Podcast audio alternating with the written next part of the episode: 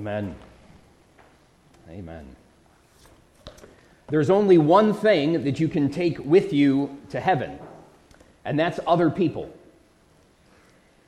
There's a terrible joke that I'm going to tell because I'm a big fan of terrible jokes.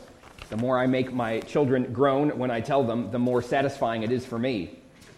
But once upon a time, there was a very rich man, businessman, who was near death. And having worked hard all of his life, he desperately wanted to be able to take some of his wealth with him to heaven.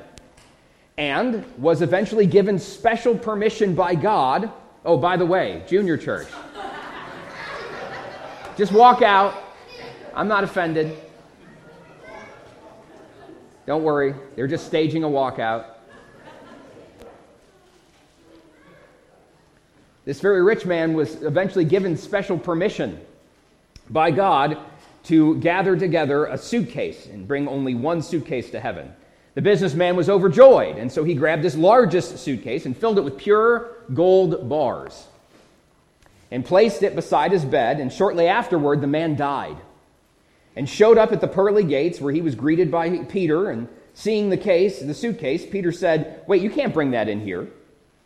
The businessman explained that he had been granted permission by God to bring it, and Peter checked out the story, confirmed, Yes, you have permission to bring in one case, but I must check its contents first before letting it through.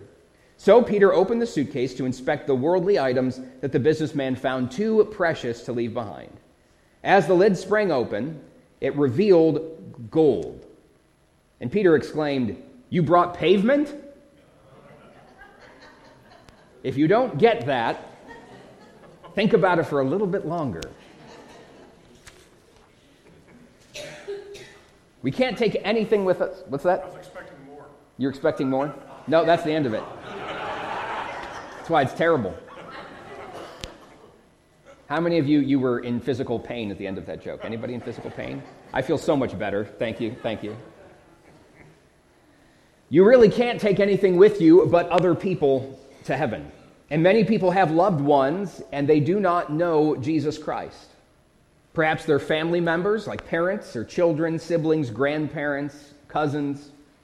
Maybe they're friends, longtime friends that you grew up with, coworkers, classmates, neighbors. And what if, as we talk in our sermon series on stewardship, what if our relationships are not just for us, and they're not just for those people in whom we are in the relationships, but what if the Lord has given them to us for His sake? You know people that I will never meet, and I know people that you'll never meet. You have relationships with people that, that I don't have.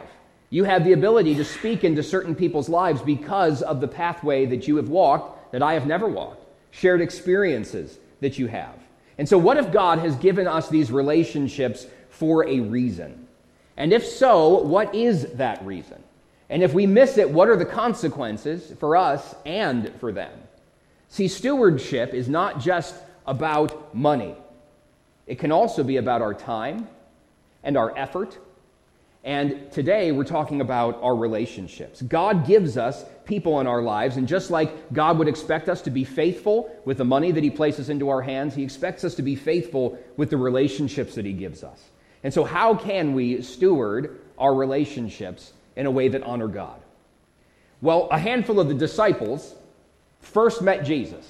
And when that happened, they couldn't help but tell their loved ones. So let's see what we learned from them in John chapter 1. Would you turn there with me if you have your Bibles handy in John chapter 1? We'll begin reading together in verse 40. In John chapter 1, in verse number 40. The Word of God says this one of the two which heard John speak and followed him was Andrew, Simon Peter's brother. He first findeth his own brother Simon and saith unto him, We have found the Messiah, which is being interpreted the Christ. And he brought him to Jesus. And when Jesus beheld him, he said, Thou art Simon, the son of Jonah, thou shalt be called Cephas, which is by interpretation a stone.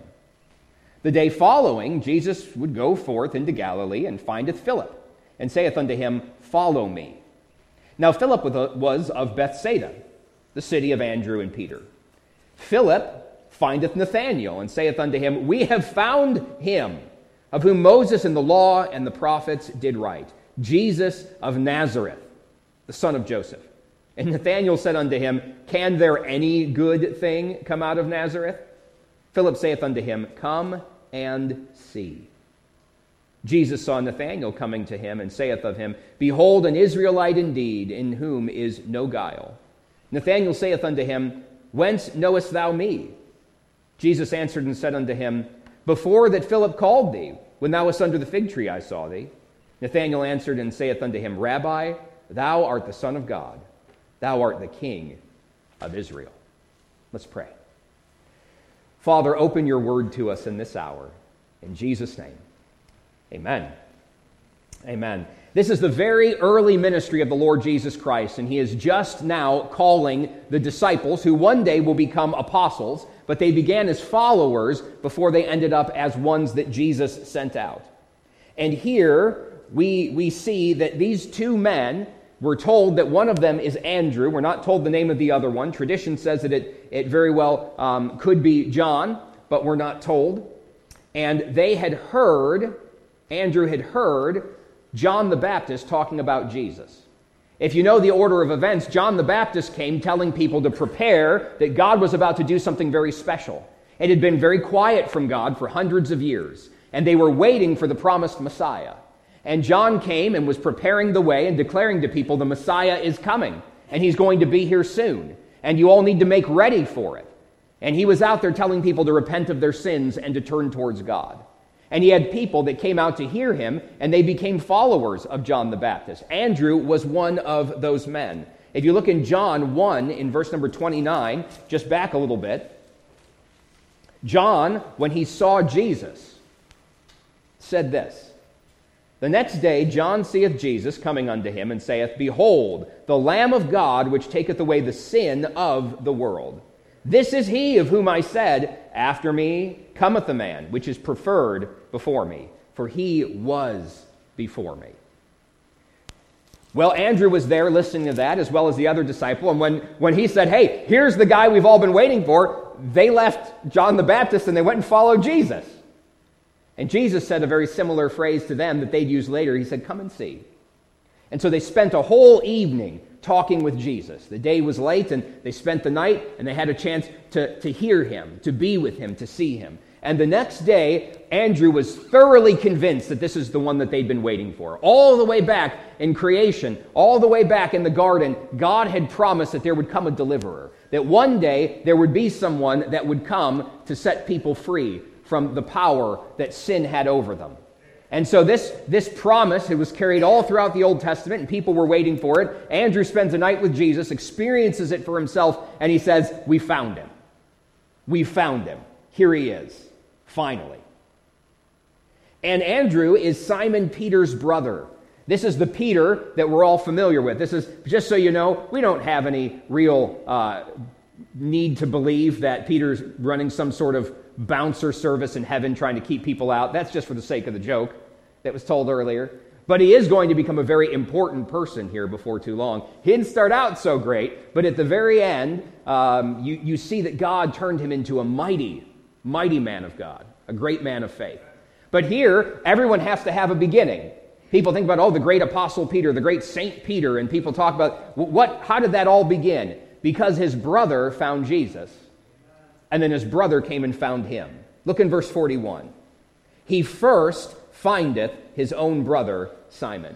That was the first thing. The sun rose the next day after Andrew had a chance to spend the evening, and while the dew was still out there on the grass and the sun was just coming up, Andrew goes and immediately tries to track down where his brother is. And he perhaps searches the family house or all of the familiar places that they would go, and he sees him, and he's so excited because he wants desperately his brother to meet the Messiah. He desperately wants him to meet the Messiah. Andrew had this opportunity to meet him, and now he wants his brother. And that was the first thing that he did.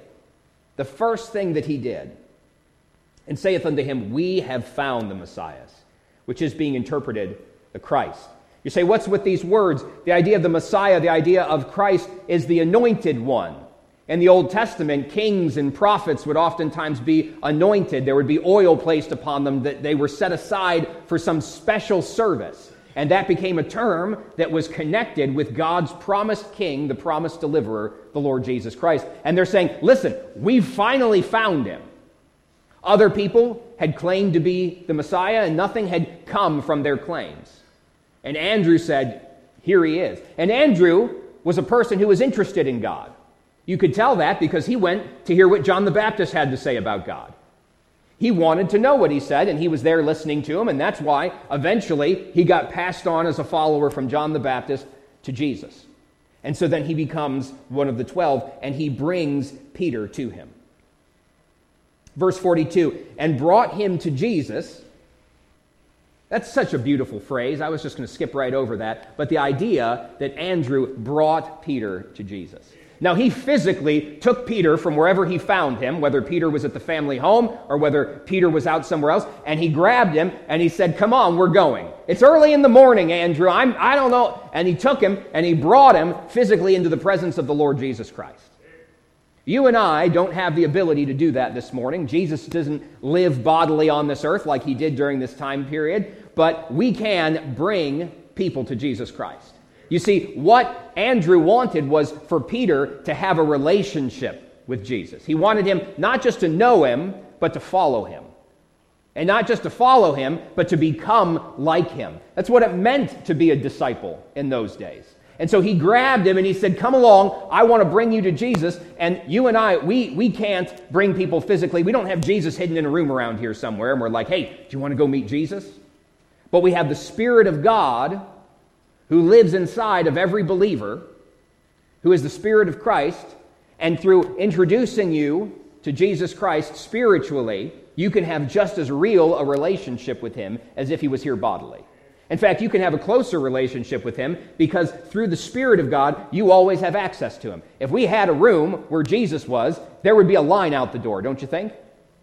But you can go to Him at any moment because of the access that the Spirit of God gives us. And so he says, Here, I want you to meet him. And Jesus looks over him. It says that he beheld Peter.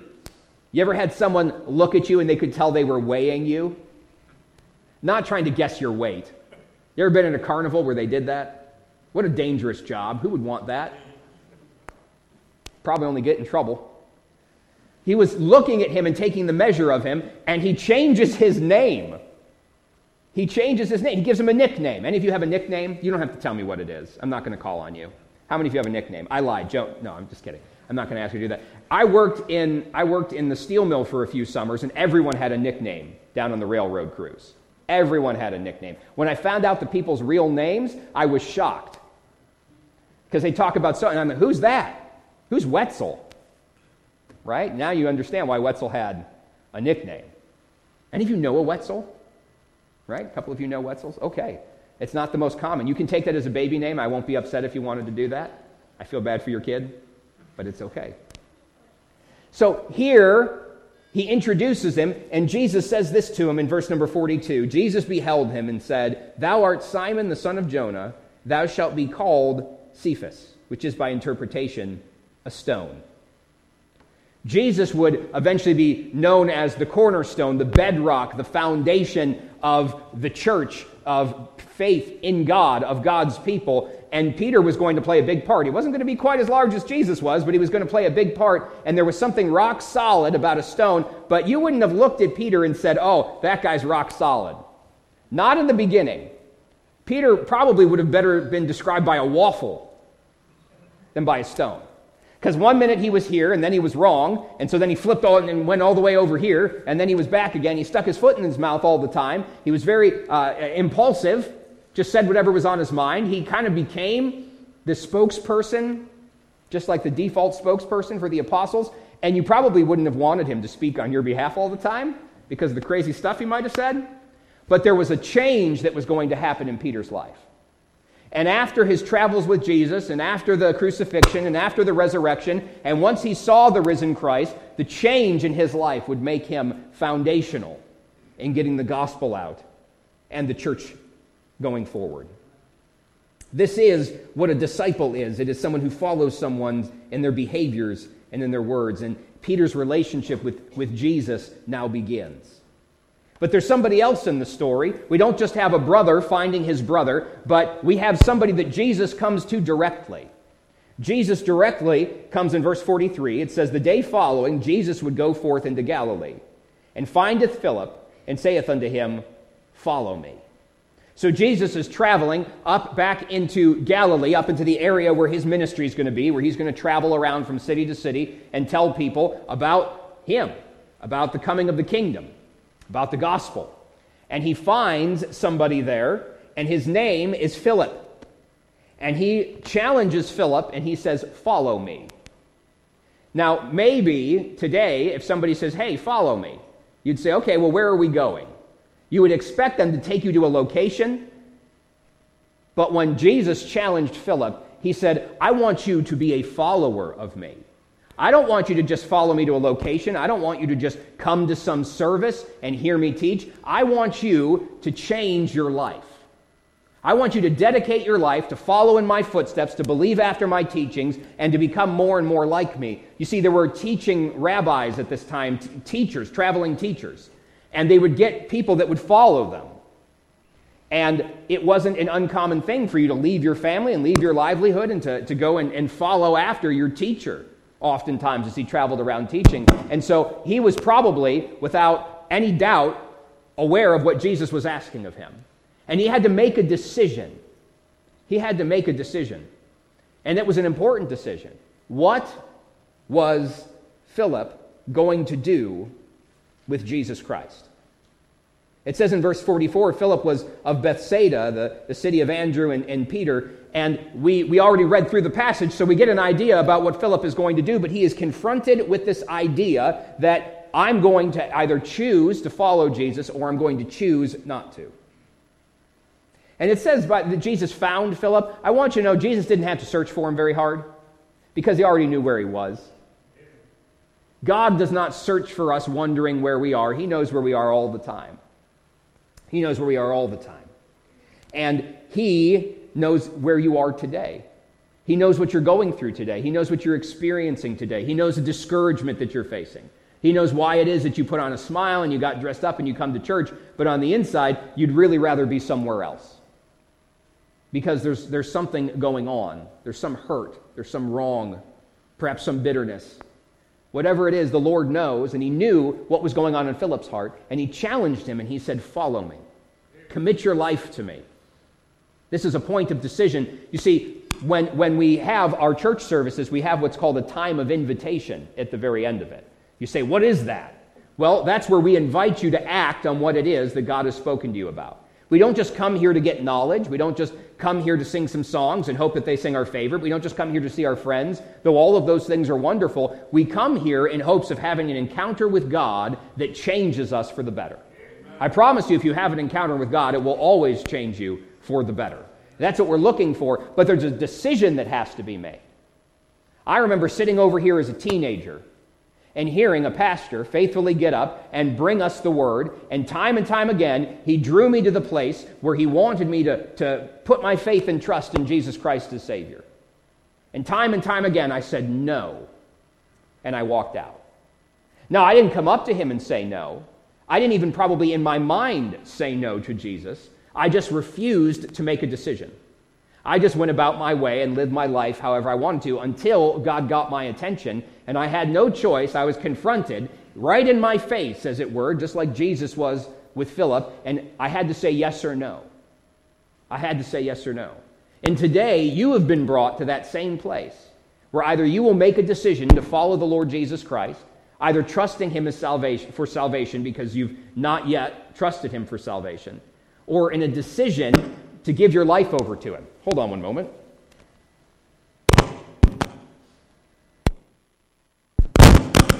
That has made it much better. Hey, Dave. Can I have the pulpit mic instead? Thank you. There we go. Normally, you got to spit in that thing and get it to work right, but he hates it when I do that. Don't actually do that, by the way, with any of the church equipment. Thank you. Look in verse number 45 what happens. Philip findeth Nathanael and saith unto him, We have found him of whom Moses in the law and the prophets did write, Jesus of Nazareth, Nazareth, the son of Joseph. So you know what happens? Andrew has this encounter with Jesus Christ, spends the evening with him, and he can't wait to go and find his brother. And so he rushes out to find his brother. And then Philip has this amazing encounter with Jesus Christ where he is challenged to be one of his disciples to follow after him. And he does it. And Philip says, Yeah, I'll do that. And you know what happens the very next day? He goes and he finds his friend Nathanael. And he says, I got to tell him. I got to tell him, you're not going to believe we found him, the one we've been waiting for, the one who was written about in the Bible, the one who was written in the Old Testament, all of these prophecies that said he would be like this, and he really is like this. And he was excited to share it. He was excited to share it. There's a pattern forming that somebody who comes to know Christ as Savior gets excited about it, and then they go and they tell other people. They go and they tell other people. We have found him. And he said, This is the one prophesied by Moses, who wrote the beginning part of our Bible, and the prophets. That's another area of it. And he says, This is what the Bible says. I love people that base their decisions on the Bible, by the way. I love it when people do that. You're never on any better ground than, than when you're standing where God stands. You always know you're on the right side when you choose to stand on God's side. And he said, This is what the Bible says. It says that the Messiah would be like this. Jesus is like this. I've met him. I've experienced him. This is the real deal. I finally found him. I finally found him. You know, this is the idea of the authority of Scripture. What is the Bible? What is, is this just a collection of old stories meant to teach us something?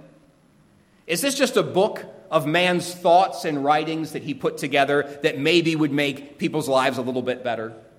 Or is this the Word of God? If God took men and moved them by the Holy Spirit to create for us exactly the words that He wanted, so that we have these inspired words, if they're truly God's words, then they are just as authoritative as God speaking. They're just as authoritative as God speaking. Ha- have you ever had a manager at a store give you something and say, Hey, I'm sorry about how service went today. I'm sorry that it was so slow. I'm sorry we didn't have it. Here, let me give you this gift card. Let me write this down for you. Next time you come in, your meal is free. Next time you come in, your, your coffee is free. And have you ever had an experience? My wife is, I mean, she has all the people mess up her drink. Then she gets a free drink, the drink they messed up, and they give her a gift card. And I'm like, honey, we need to go, we need to go out to coffee more often. This is a lucrative proposal. But it seems to happen. And you could go in there and you could say, hey, I, uh, I, I get a free drink the next time you're in there. And they're going to look at you and say, why do you get a free drink? And Listen, I, I get a free drink. Give it to me. Just give me, give me the free drink. And they're going to say no until you show them that paper with the manager's signature on it. And all of a sudden, that paper, that card, whatever it is, that certificate that has the manager's signature on it, carries the manager's authority. He may not be there that day, it may not even be the same manager that day. But if that manager wrote it on there, it now has that manager's authority. And in the same way, the Word of God, because it comes from God, was written by God, has God's authority. God created everything, it's held together by His power. He is the greatest being, He has no beginning, He has no end. He is all powerful and all wise, and He's everywhere at once. And yet He's greater than everything. I want you to think about that and then say, how should I respond to His word? If this is the word of God, then it has authority over my life like God has authority over my life. Meaning that it gets to decide for me what's true and false and what's right and wrong and what ought to be done and ought not to be done. This is one of the greatest battles that any Christian will ever win is when they decide to allow the Word of God to make the decisions for their life. Because frankly, I have to tell you, I don't like everything that I read in the Bible. You say, You're the pastor.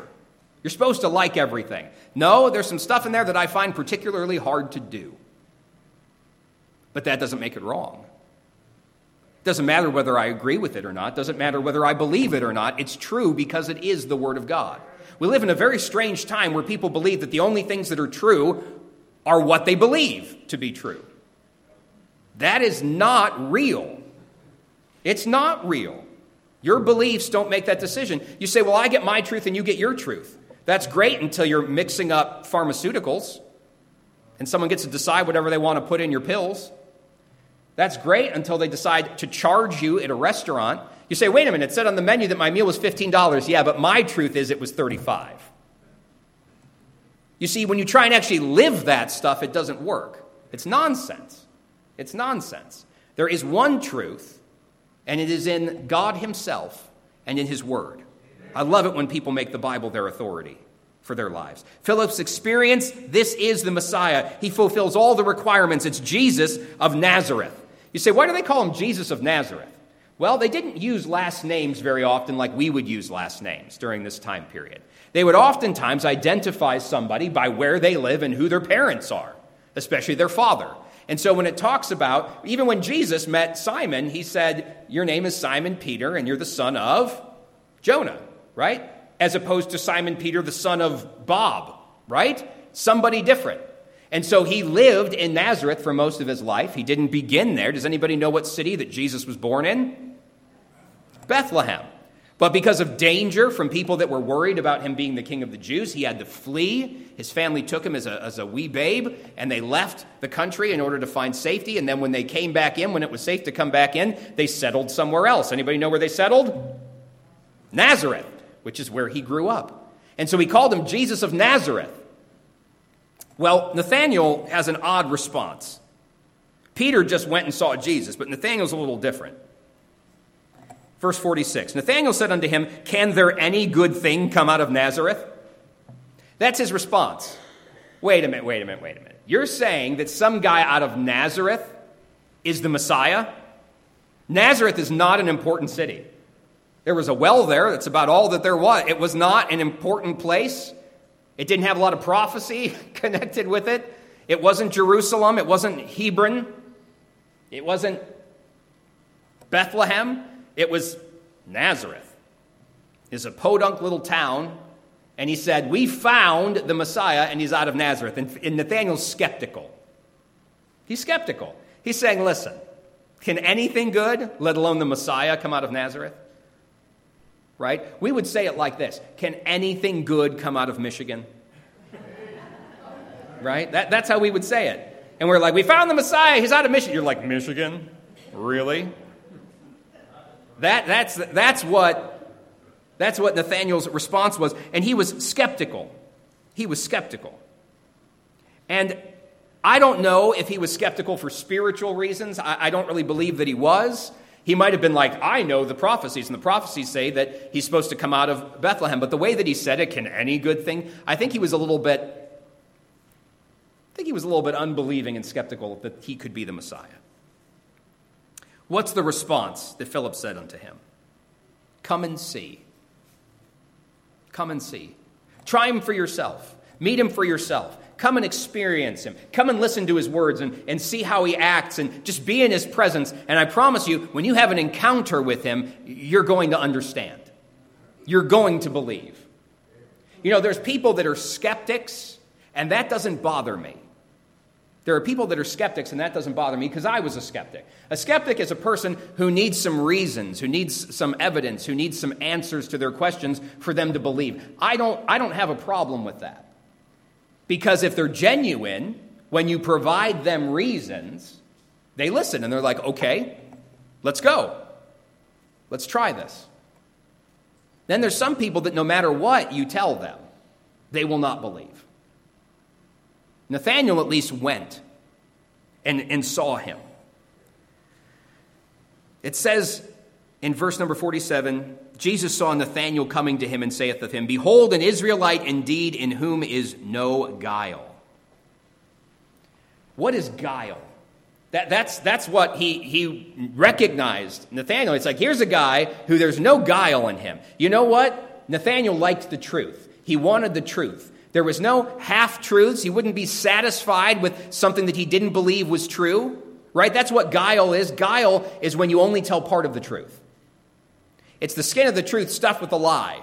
It's when you only tell the part of the truth that makes you look good, right? That's what guile is. But that wasn't Nathanael's character. Nathanael's character was he wanted to know for sure, and he had his questions, and he wanted his questions answered. And Jesus saw him, knew what was in his heart, and said, I know the kind of man you are. Well, it kind of caught him off guard because he didn't think that Jesus knew him. And Jesus was speaking like he knew him. Verse 48 Nathanael saith unto him, Whence knowest thou me? Where did we meet before? How do you know me? How do you know who I am and what I'm like? Jesus answered and said unto him, Before that Philip called thee, when thou wast under the fig tree, I saw thee. What is that? Well, before Philip ever left Jesus' presence to go and find Nathanael and tell him about the Messiah, Jesus knew where he was. I don't know which fig tree it was. I don't know what he was doing underneath the fig tree, but apparently Nathanael was quite convinced that no one ought to have known that he was there. Maybe he was out there thinking or praying or, or whatever he was out there doing. He didn't think anybody was around there to know him. He didn't think Jesus knew who he was. And when Jesus said, Oh, before Philip even came to you, I knew what was going on. I knew right where you were. Verse 49 Nathanael answered and saith unto him, Rabbi, thou art the Son of God, thou art the King of Israel. Jesus knew some things that he ought not to have known, not if he was just a man. In fact, that's one of the things that the Messiah was supposed to bring. Look in Isaiah 11, would you? In Isaiah 11, we read some of this prophecy 700 years before the Lord Jesus was born of what he would be like. In Isaiah 11, in verse number 1, and there shall come forth a rod out of the stem of Jesse, and a branch shall grow out of his roots. Verse 2 And the Spirit of the Lord shall rest upon him, the Spirit of wisdom and understanding, the Spirit of counsel and might, the Spirit of knowledge and of the fear of the Lord. Nathanael had his doubts. He was skeptical. What he'd heard about Jesus didn't totally convince him, and so he needed to have an encounter for himself. And when he did have that encounter, he was thoroughly convinced. He was thoroughly convinced that he really was who he said he was.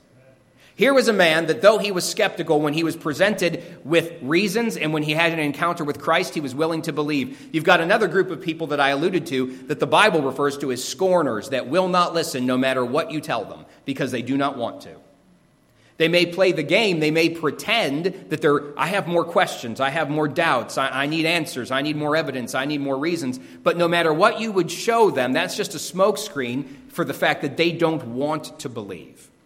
Why wouldn't somebody want to believe? Well, first of all, it would mean an accepting of the truth and a denial of all that they had believed up till that point. Right? They've gone so far down this path, they're like, how can I turn around now?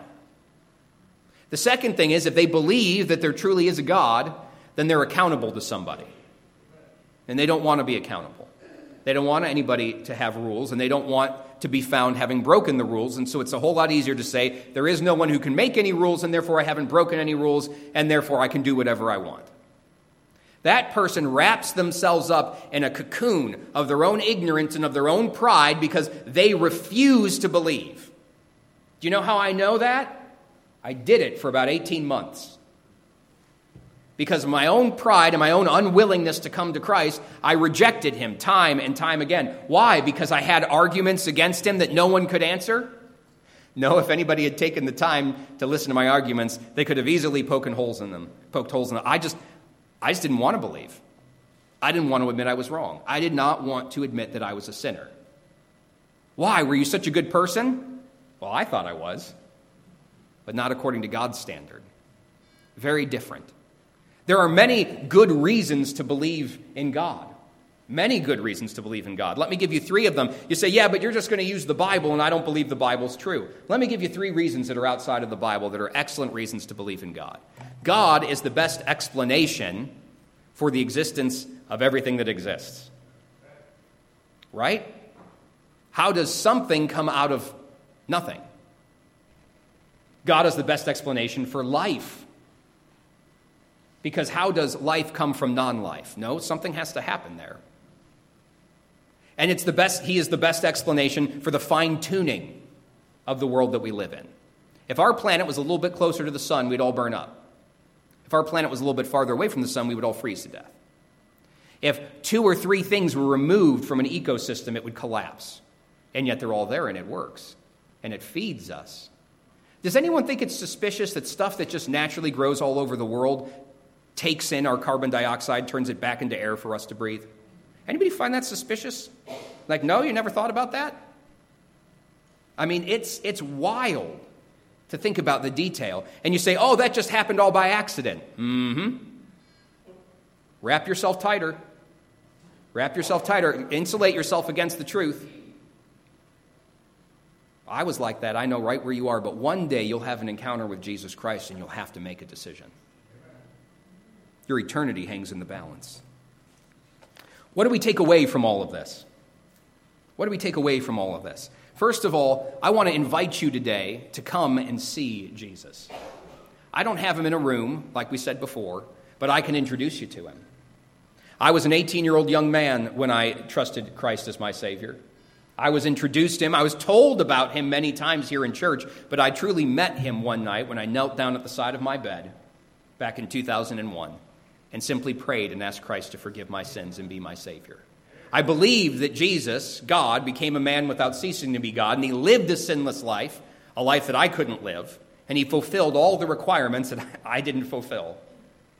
And he revealed God the Father to us, and then he died. He had no sins to die of on his own, he, he died for our sins.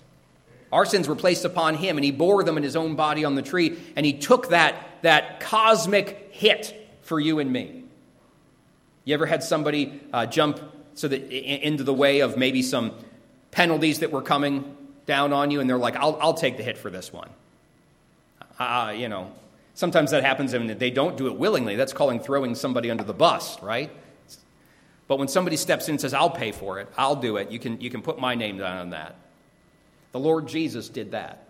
And he was willing to step in for you and for me, that we might have a way back to God. You see, our sin separates us from God in this life and in the world to come. God can't let sin into heaven. He is a holy God. He can't even look upon sin, and so our sin separates us, and we go where sinners go. There was a terrible place made for the devil and his angels, those that had sinned and rebelled against God, and that's where we end up if we're in his company, if we follow in his path. Hell wasn't made for mankind, it was made for the devil and his angels, but when we sinned and we sided with the devil, you say, What is sin? Sin is when we say, Don't do this bad stuff, and there's a line drawn and we do it anyway. Or God says, Do this good stuff, and we refuse to do it, can't be bothered with it. That is simply sin. We try and make it to be something bigger than it is, but it's as simple as that. And every man, woman, boy, and girl in this world has sinned and come short of the glory of God. God set a standard, and we did not meet it. We did not meet it. I want you to know today that God loved us so much that even though we were the ones who did wrong and we were the ones who deserved to be punished for it, He took that punishment. That's what the Lord Jesus did. And you can have a relationship with God through the Lord Jesus Christ today. You can't be born as a Christian.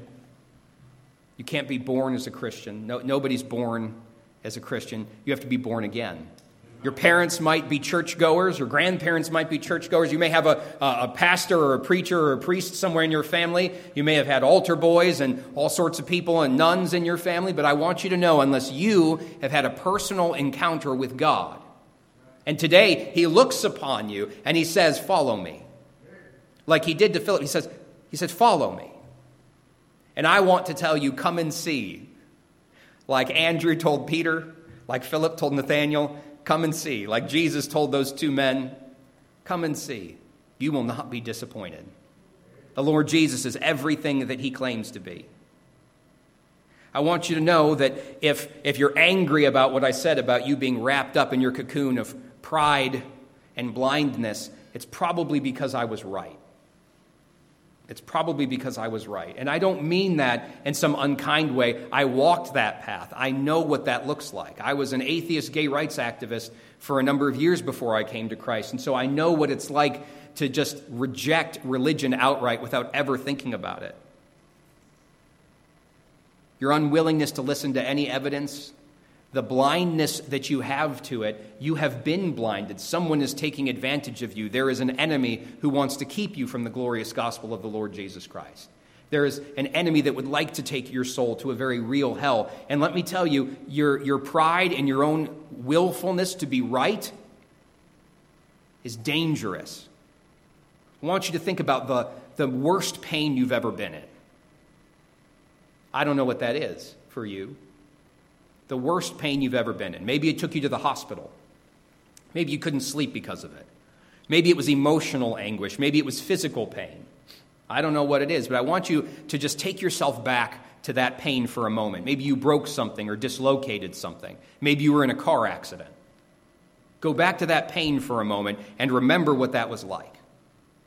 You have to go back and remember because, hopefully, unless you're in bad shape this morning, the pain has stopped. The pain will never stop. Not in hell. It's a place of torment. And when we play games as though we'll always have more time, as though we can believe anything we want to, as though there are no absolutes to the spiritual reality of this world, we put ourselves in great danger. Come and see Jesus. Secondly, tell your family about him. Tell your family about Jesus. Andrew went first thing in the morning, first thing after he spent that evening with Jesus, and he went and he found Peter. And he looked until he found him, and he grabbed him and he brought him, and he was excited about it. Peter just needed to be brought to him to have that encounter with him. Nathanael needed a little bit of extra coaxing. And you'll find both of those things among your family members. But I want you to know that you have been given your relationships on purpose, they're not accidental.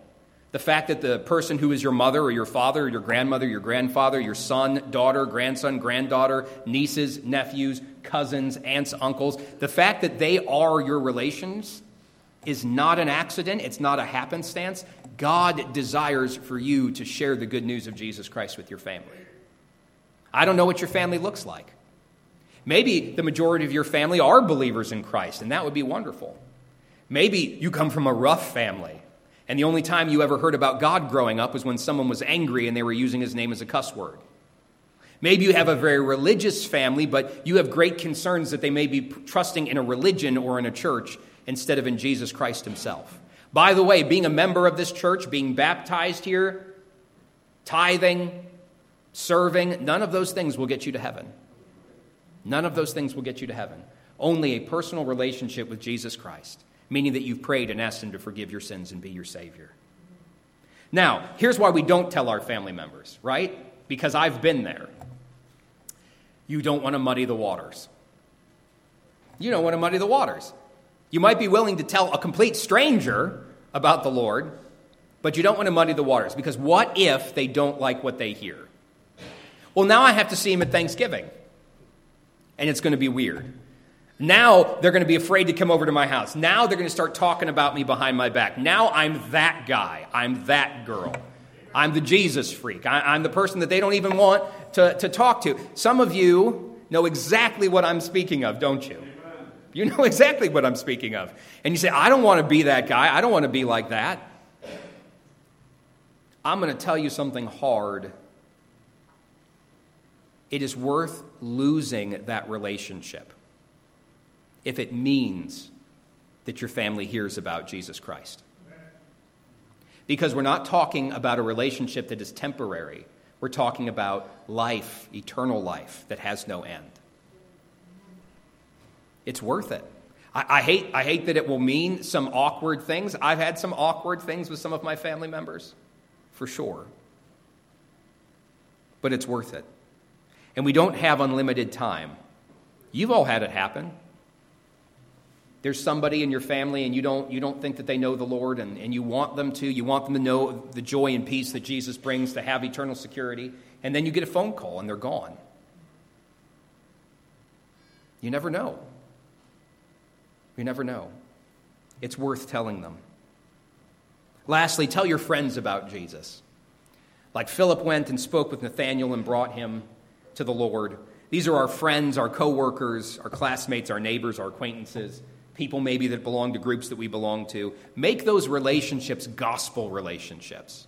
Now, I don't want you to just become friends with people so that you can bring them to church because that's a little disingenuous, right? That, that's, that's a little bit underhanded. I want you to take the friends that you actually have, the people that you honestly meet, and cultivate those relationships so that you can be a good witness.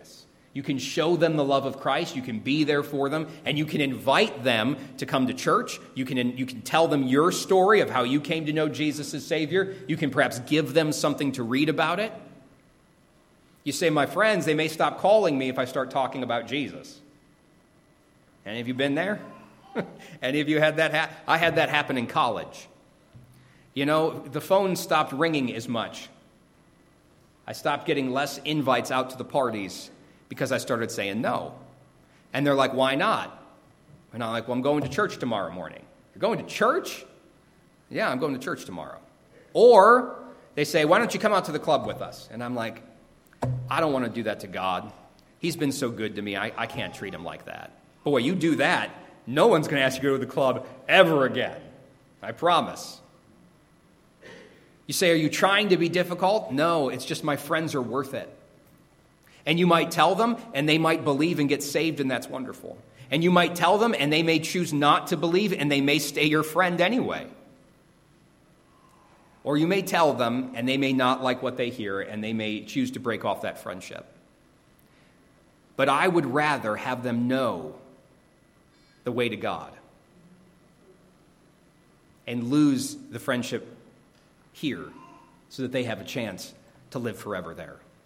It is absolutely worth it. What's more important, that they like me or that they have a home in heaven? Philip findeth Nathanael and saith unto him, We have found him of whom Moses in the law and the prophets did write, Jesus of Nazareth, the son of Joseph. And Nathanael said unto him, Can there any good thing come out of Nazareth? Philip saith unto him, Come and see. Would you bow your heads with me and close your eyes for a moment? I want to thank you for your good attention. Wasn't the easiest message to take in today. But in our church, we do have a time of invitation where we invite you to act, to make a decision in your own heart about what it is that God is speaking to you about. And I don't know what that is, but I don't believe that you were brought here by accident this morning. If you're watching online or watching this archived or listening to this archive later, I don't believe it's an accident that you found your way to us this morning. I believe that God arranged these things. If you have never, if you have never trusted Christ as Savior, I'm not asking if you belong to another church. I'm not asking if you're a good employee or a good parent or a good spouse. I'm not asking you if you pay your taxes and your bills on time. I'm not asking if you help the elderly cross the street or that you give to charitable causes, that you've been confirmed, christened, baptized. I'm not asking any of those things. One simple question do you believe that Jesus Christ died for your sins and rose from the grave? And have you asked him to forgive your sins and be your Savior? That is not a Baptist thing, it's not a Catholic thing, it's not a Methodist thing. That is a Bible thing. I want you to know that He's everything He promises and more. Come and see. Ask the Lord to forgive your sins and be your Savior. Perhaps somebody came to mind this morning when I talked about your family or your friends and you're burdened for them. Maybe it's a child, maybe it's a grandchild, maybe it's a parent, maybe it's a brother or sister. Maybe it's a coworker, a longtime friend. Perhaps you've had a chance to tell them about the Lord and they will not listen. They will not listen.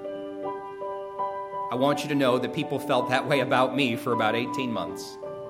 And as lost as I was, God broke through and He found me. Don't give up. In just a moment, as people stand and, and pray, perhaps you want to bring that person's name up to this place of prayer here in the front and say, Lord, do something, save them. Maybe you have people that you've never spoken to about the Lord. You've never had a chance to talk to them, or you've never made the chance to talk to them, or you've had the chance and you've never gone through with it. Maybe you're afraid. I know that feeling. Maybe you're embarrassed. I know that feeling. But their eternal life is worth it. And you want to ask God to give you boldness today to do that.